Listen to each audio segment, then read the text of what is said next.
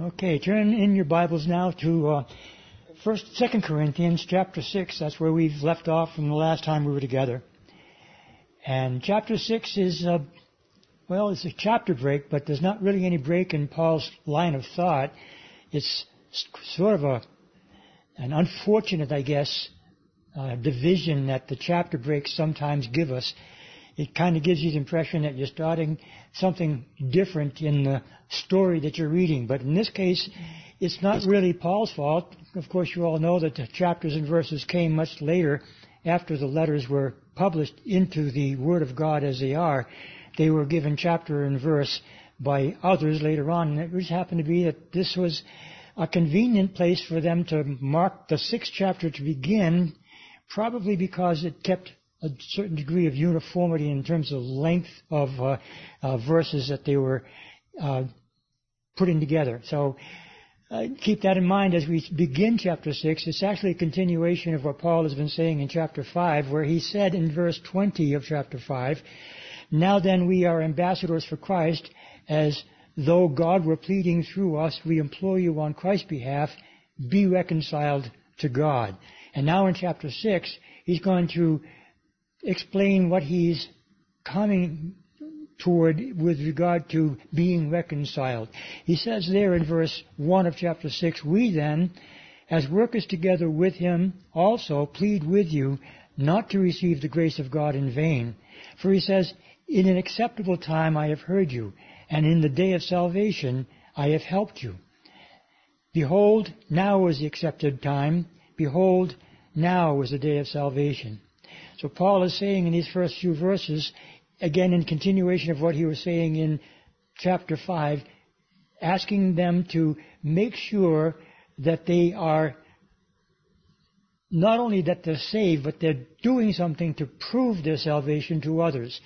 Uh, being reconciled to God is is what Paul is saying is necessary for everyone who is to receive the salvation that God has offered. You know, the reconciliation that he is suggesting very strongly here is that everyone who has considered the things that God has said has to come to a decision to recognize that they are in enmity with God. In other words, they are enemies of God, and that's what Paul tells us was our condition before we were saved. And when we receive Christ as our Savior, then we are then becoming reconciled with God as it pertains to our sinful nature. And of course, that is a wonderful blessing. But Paul is saying it goes further than that, and it certainly is true.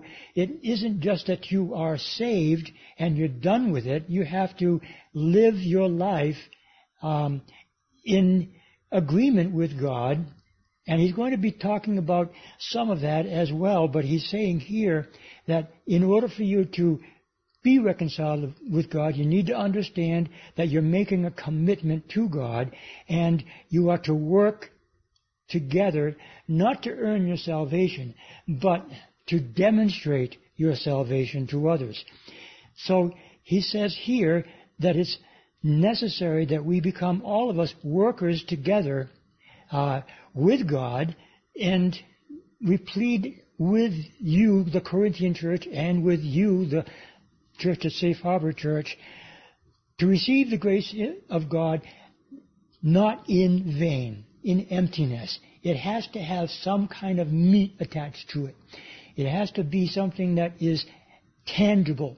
And that's why Paul says, quoting Isaiah chapter 48, or rather uh, chapter 49 of Isaiah, he says, In an acceptable time I have heard you, and in the day of salvation I have helped you. God wants to help us to do His will, and He offers that help as, as a consequence to our having become children of God, saved by His grace. He says elsewhere that we are to work out our own salvation in fear and trembling. That's found in Philippians chapter 2 verse 12. He tells us that because he wants us not to work in order to be saved, but work out our own salvation in fear and trembling because it is something that we must recognize according to what the Word of God tells us that there are consequences if we do not do things that are pleasing to Him and it has to do with rewards, which is what he talked about in chapter 5 and in previous portions of the first and second Corinthians where he talked about the judgment seat of Christ that we are going to be standing before the Lord and giving an account of everything that we have done in our body, whether good or bad. So it's all in a consequential, uh, conditional kind of thing that Paul is uh, emphasizing here with regard to not our salvation, but our rewards. And again, he says, now that we know that we are saved, we should uh, work together to demonstrate that salvation so that our faith in God won't be found to be in vain or empty. James puts it in a very simple way. He says, faith without works is dead. And that's important for us to realize that God wants us to do good things on His behalf. Um, to shine the light of Christ so that men will see. We're not to hide our faith under a bushel. Jesus warned us against that. So Paul is just in agreement with what Jesus said and the other writers of the Word of God have declared that God expects for us to be faithful doers of the Word and not hearers only. In verse 3, he continues and says, We give no offense in anything that our ministry may not be blamed. Now he goes on to say from that, that his ministry was proven not by his great oratory skill or his acceptance by all of the people that have ever heard him preach. That has nothing to do with what Paul considers to be evidence of his ministry to God. He says in verse 4, in all things we commend ourselves as ministers to God in much patience, in tribulation, in needs, in distresses, in stripes, in imprisonments, in tumults, in labors, in sleeplessness, in fastings. That's not exactly what I would call pleasantry. Paul is saying that it's a very, very difficult road that he has been on. As a follower of Christ, he has been beaten. He has been treated by many people wrongly. He's been stoned. He's been whipped. He's, he's suffered great loss. And in all of that, it as far as he is concerned, is proof of his being a true minister of God. What a remarkable statement this man is making. And it's not necessarily something that we all should expect in our lives, but Paul did experience all of those kinds of things that he's described in this passage. And it's really an amazing thing when you look at Paul's life. He's going to say a little bit later on in 2 Corinthians, in greater detail about some of the things that he's had to suffer. It's not that we all will have to suffer in that same way, but we should never use our sufferings as a complaint to God, but rather in giving thanks to God for the fact that He has allowed us to suffer for His sake. Remember when the apostles were first believers. The Holy Spirit had come down. And in Jerusalem, they were preaching the Word of God boldly, and many people were getting saved. And then they were brought before the Sanhedrin. They were put in prison. They were beaten. And the uh, leaders of the Sanhedrin said, warning them, don't say anything more about this Jesus.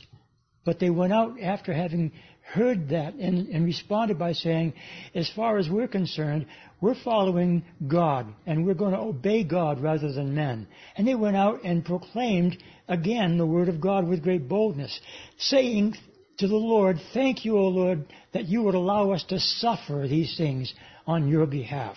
What a great privilege it is to suffer for Christ.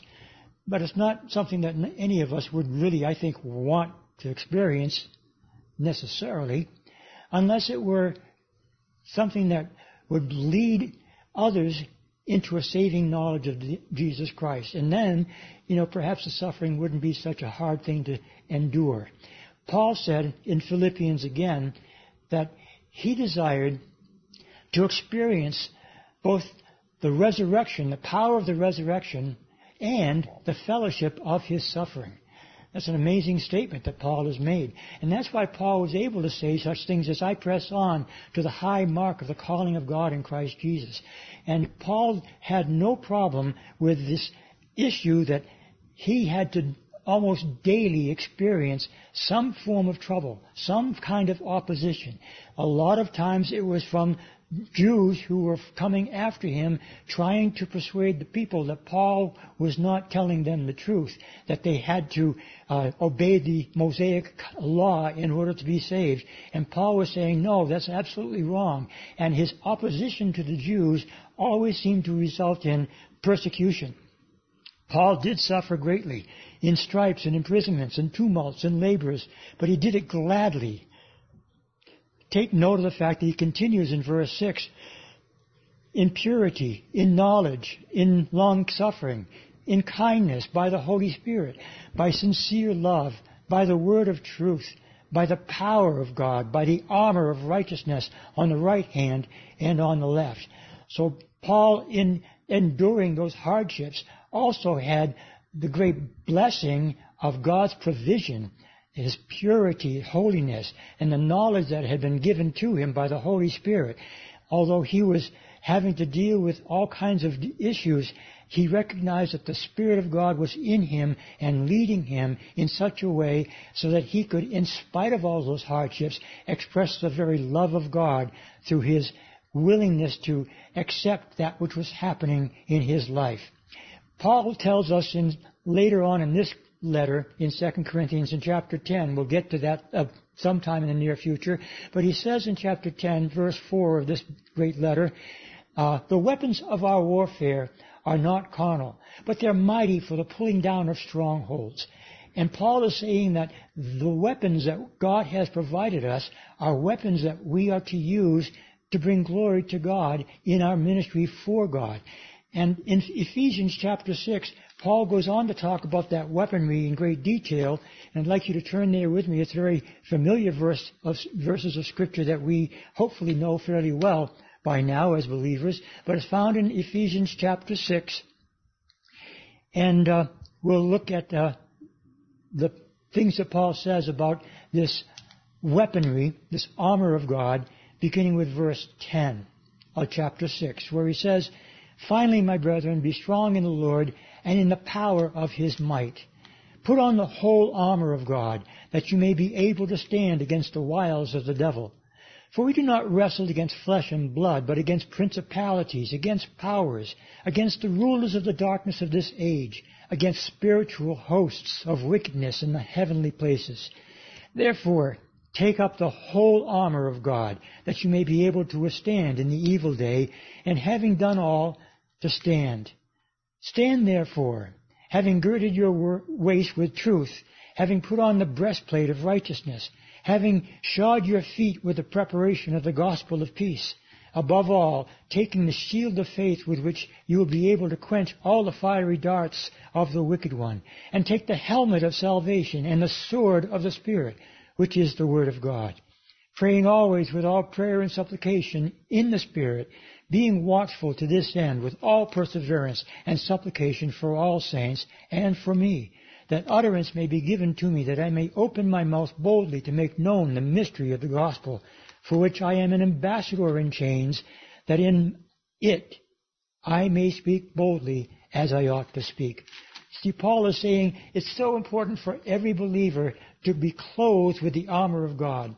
And I'd like to focus on two components of that armor because Paul here in 2 Corinthians alludes to those two pieces of armor by saying in this passage that we just read uh, in uh, verse 7, by the word of truth, by the power of God, by the armor or weapons of righteousness on the right hand and on the left. Now, if you're thinking of what Paul described in Ephesians chapter 6 as a whole armor of God, you may remember that in the one hand, the Christian is to carry the sword of the Spirit. In the other hand, the Christian is to carry the shield of faith. The shield is a defensive weapon. Paul tells us in Ephesians that that shield protects us from the fiery darts that the enemy sends our way. And the sword of the Spirit is the power of God, as Paul describes here in this passage that we've been looking at, by the word of truth, by the power of God.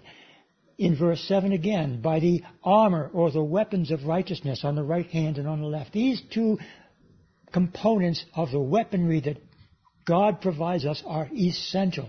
We need that shield of faith, and we need the power of the Holy Spirit in our lives, both an offensive and a defensive a weaponry that the Lord provides. And that's why when Paul says again later on in this uh, verse, uh, this letter of Second Corinthians, that the weapons of our warfare are not carnal, that's the weaponry that he's talking about. It's not fleshly; it is a spiritual weaponry. But the sword of the Spirit is so important for us. And elsewhere, the sword is referred to uh, in a different sense with regard to the very Word of God. And of course, the Spirit of God empowers us and, and teaches us the very Word of God. And in that sense, the sword is a, a very powerful uh, piece or component of the weaponry that we have because as the Word of God, it is sharper than any two-edged sword, the writer of Hebrews tells us in Hebrews chapter 12 verse 4. The the Word of God is sharper than any two-edged sword, and is mighty, and is capable, able to divide even to the very bone and marrow of the soul. It is so essentially important to recognize the fact that Paul and in Hebrews, if it is Paul that wrote that as well, the emphasis is on the weaponry being a spiritual rather than a physical weaponry. It's intended that we use that in a very, very proper fashion. We're not to consider the, the, the Word of God or the power of God by the shield and the sword that we hold as being weapons that we can use in any physical sense against physical enemies, even though Paul in this passage is talking about physical experiences. But it's in the spirit that he battles against those physical entities. It's not that he uh, seeks to engage in warfare against anybody. He wants to save them. He wants to pray for them. He wants to draw them to, to, to, to the Lord through his conviction of the Spirit of God that is leading him as he conveys the truth of God so that they would hear and understand and that they would hopefully come to a saving knowledge of Jesus Christ. That's how effective the weaponry is to be, but it's a spiritual battle, not a physical battle. Well, he goes on to say in chapter 6 again of 2 Corinthians now, back in that great book, and in verse 8 he says, by honor and dishonor, by evil report and good report, by as deceivers and yet true, as unknown and yet well known, as dying and behold we live, as chastened yet not killed, as sorrowful yet always rejoicing, as poor yet making many rich, as having nothing and yet possessing all things. Taking those pairs of very different opposing thoughts.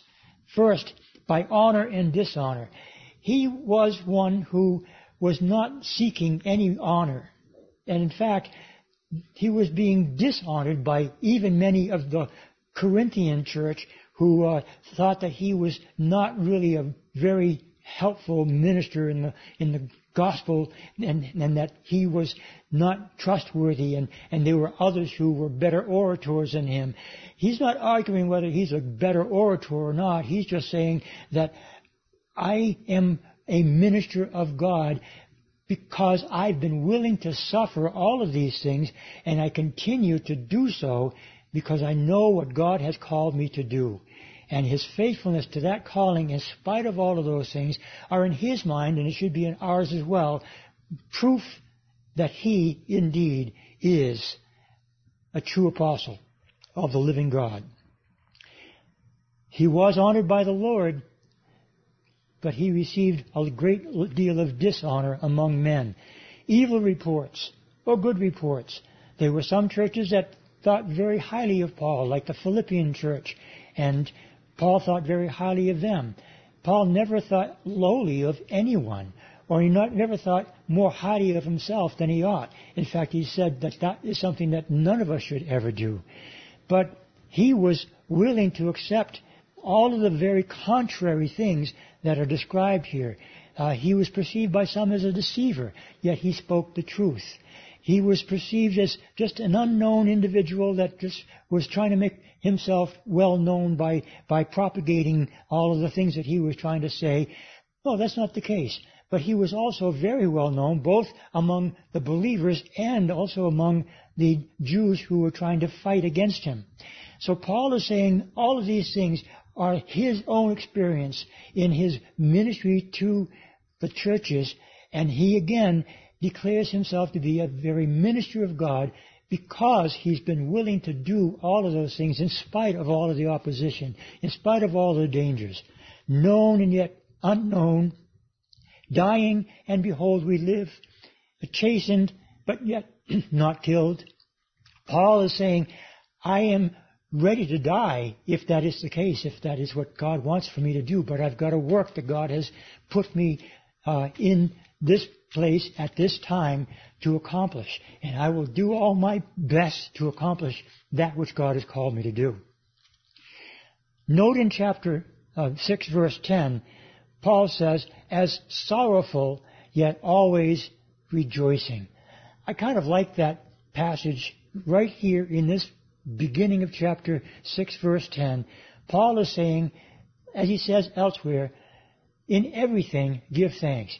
Rejoice. Again I say, rejoice. Be glad in what God has done through you and is doing through you. Be rejoicing in everything. Now that doesn't mean that you're going to be happy doing some of those things.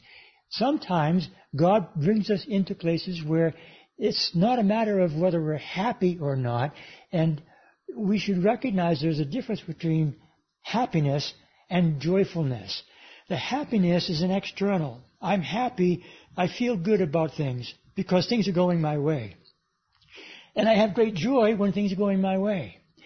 But there's a sense with God's Word that leads me to believe that even when things aren't going well for me, I'm not happy on the outside. I'm miserable. I'm feeling very, very ill about certain situations in my life, but yet I can have that joy unspeakable and full of glory that brings a rest and peace to my soul, that joyfulness that comes from within, and that joyfulness supersedes the terrible feelings of, of oppression that surround me sometimes and, and I am lifted up out of the miry clay and I'm put upon a solid rock and I enjoy the benefits that God has given to me and I'm rejoicing in those things, those promises of God.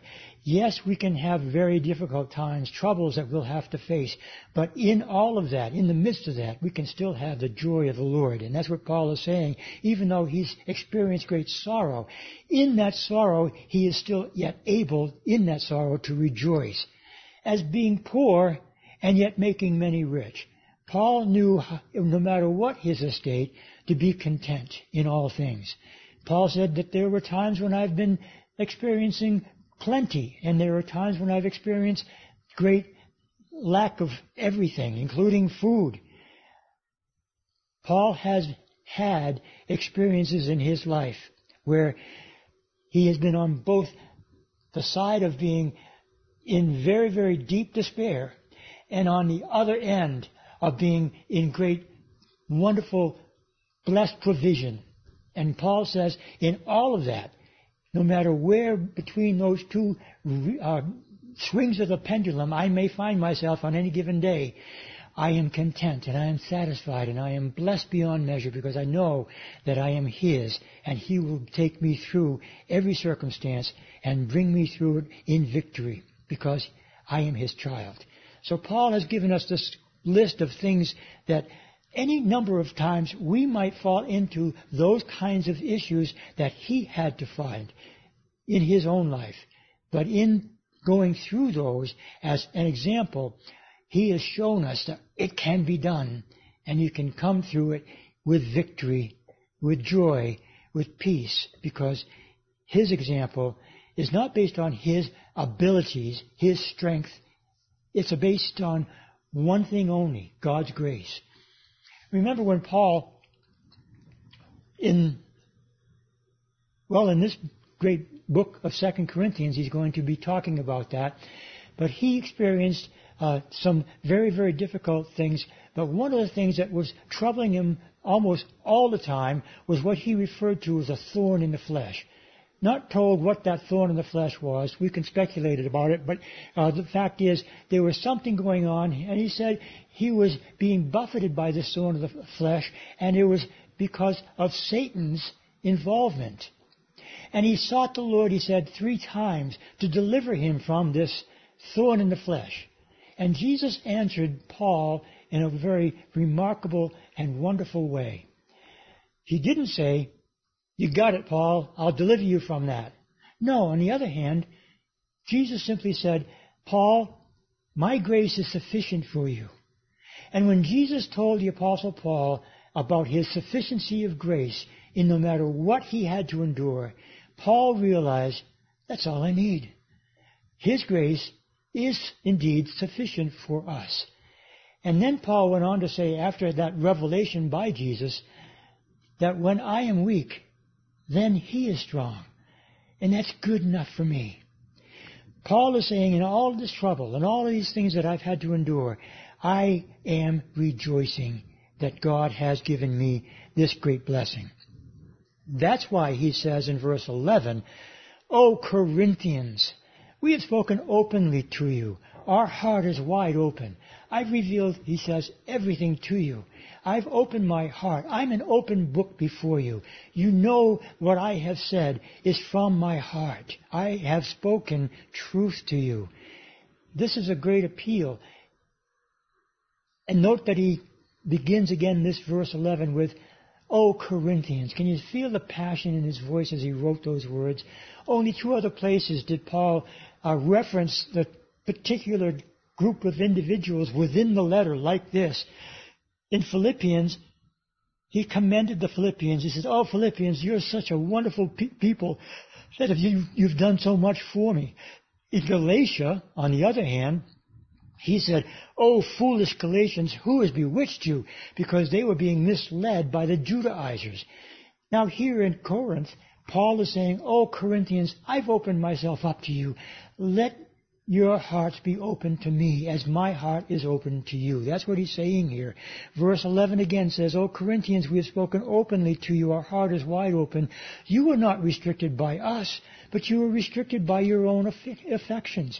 Their response to him was based upon their misinterpreting what he was having, what he had done or had not done with regard to the Corinthian church.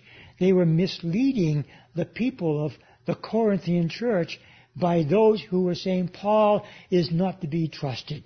And there were some who were following that. So there are, again, in chapter 11, we'll see that Paul addresses these evil men who are really trying to put Paul in a place of defensiveness. And again, that's why we're in this section of the letter of Second Corinthians from chapter 2 until chapter 7, Paul's giving this defense of himself in a very wonderful way. It opens up to us Paul's heart, and I'm glad that he wrote this to the Corinthian church. And oh, how it should be for every pastor to have this kind of heart. I pray for that kind of heart. And, and, I pray that it would be a heart that would be seen and received by all who hear. Verse 13 says, Now in return for the same, if you are willing to express your love for me as I've expressed my love for you, in return for the same, I speak as to children, you also be open. Do not be unequally yoked together with unbelievers.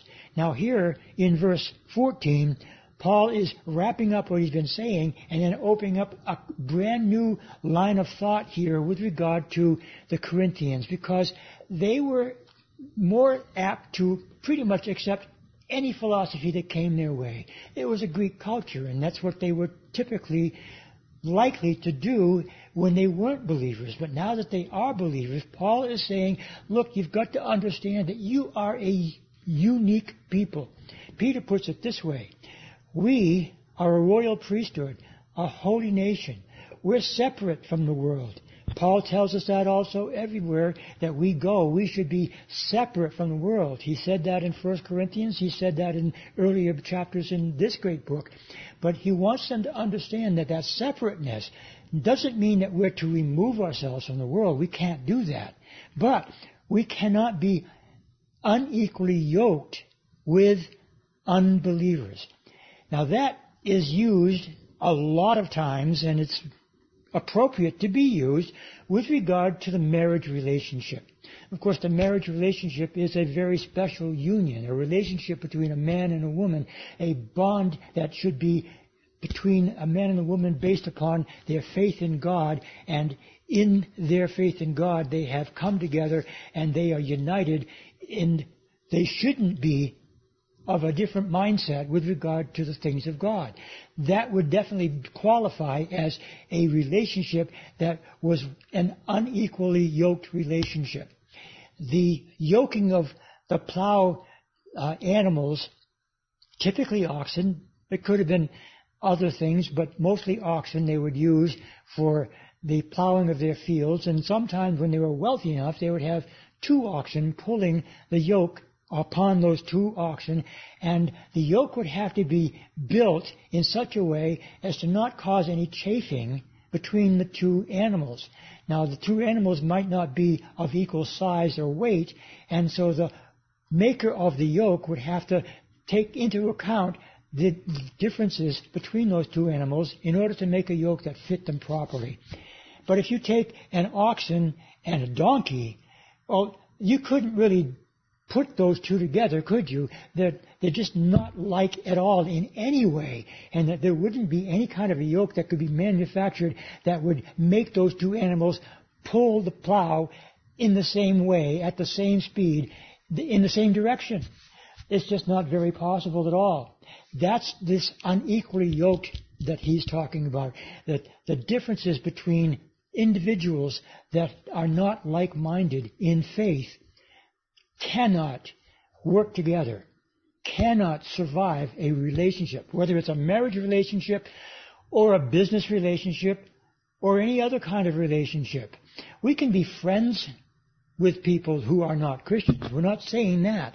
But we shouldn't go to those places where they want to go. If they want to take you to the bar to have a few beers, don't condescend to that request. Just tell them that you are no longer in a place where you feel right to do such things because you're a believer in Jesus Christ. And He's leading you down a different path than you once were willing to go. Now you may lose friendships as a result of that, but that's really the position that we need to take. Take a stand for Jesus in every relationship. Do not be unequally yoked together with unbelievers. And he goes on to ask several rhetorical questions here to kind of prove his point that it's not a good thing. He says in verse 14, the second half of verse 14, he begins that rhetorical uh, questions with, For what fellowship has righteousness with lawlessness? It has no fellowship. There can be no fellowship with righteousness and lawlessness. They're two unequal things. What about what communion has light with darkness? You go into a room that is dark and you flip the switch, the light comes on. Now, when the light comes on, darkness is no longer there. It's light. You can't have both light and darkness occupying the same room at the same time. You can have different shades of light, but you can't have an obvious light section in this section of the room and the other half of the room total darkness. It doesn't happen. You know that from a physical point of view. It's true what what communion has light with darkness then? Verse 15 continues, says, what accord has Christ with Belial? Now Belial here is a worthless person, but it's also a reference to Satan. Belial is used in the New Testament to refer to as Satan. And Paul is saying, what accord, what similarities, similarities are there between Christ and Satan? There are none. So these are very, very stark contrasts. What part has a believer with an unbeliever? Paul is saying Look, you can't really develop a relationship with somebody who is not a believer if you are a believer and expect that unbeliever to just agree with everything you say. There'll always be conflict. Verse 16 says, What agreement has the temple of God with idols? Another example that Paul is giving, the temple of God is a holy place, and the places of idol worship were very unholy places from a Christian perspective. Paul said everywhere he went, they were temples to idols, and they were an abomination to God. Paul wanted every believer to turn from the worship of those idols to the living God instead. And that was his message. So what relationship can the temple of God have with idols? None. And then he goes on to say, after having used that example, he specifies something that he had said earlier in 1 Corinthians chapter 6. You are the temple of the living God. You and I are temples of the living God. He dwells in us. The temple was a place in the Old Testament scriptures where the people of God could come and worship their God. And God said to them when he spoke to Moses, when the tabernacle was built, that the Holy of Holies would be a separate place where only he would reside. And only the high priest could enter into that Holy of Holies just once a year. But that temple was a holy place where God met with his people. They would offer sacrifices for sin offerings and grain offerings and trespass offerings and free will offerings. All of those were offerings to the Lord that allowed them to come close to Him and have fellowship with Him. Now, the New Testament describes us as being that very temple that was represented by the Old Testament scriptures. The temple that we are, a house of God where He dwells, He resides, He is in us. And we are His temple. That same holiness that He experienced in the wilderness and in Jerusalem once the temple had been finally built there. That is what we are. Those were pictures of what we are. That's why he says in, again, verse 16, adding these words from the Word of God, as God has said, I will dwell in them and walk among them. I will be their God and they shall be my people. Quoting from Jeremiah and Ezekiel, talking about the fact that God promised there was coming a day when He will dwell in His people. That's today. That's this present age. That's the church as we now know it, as it has been since the Holy Spirit came down on the day of Pentecost and will always be until the church remains on this earth. He'll walk among us, but He'll dwell in us. He will be our God and we shall be his people. We are indeed a holy nation, a royal priesthood. We're separated from the world. We're to be in the world, but we're to be not of the world. We are to enjoy the benefits of all the blessings that God has given us. We're pilgrims in this world. We're just passing through. We can enjoy life in this present age and know that in this world we shall have tribulation. But be of good cheer, Jesus said, I have overcome the world. What great, wonderful promises that are given to us as followers of Jesus Christ, believers in Him, having been filled with His Holy Spirit, who dwells now in us to enable us, to strengthen us, to encourage us, to teach us, to guide us, to comfort us.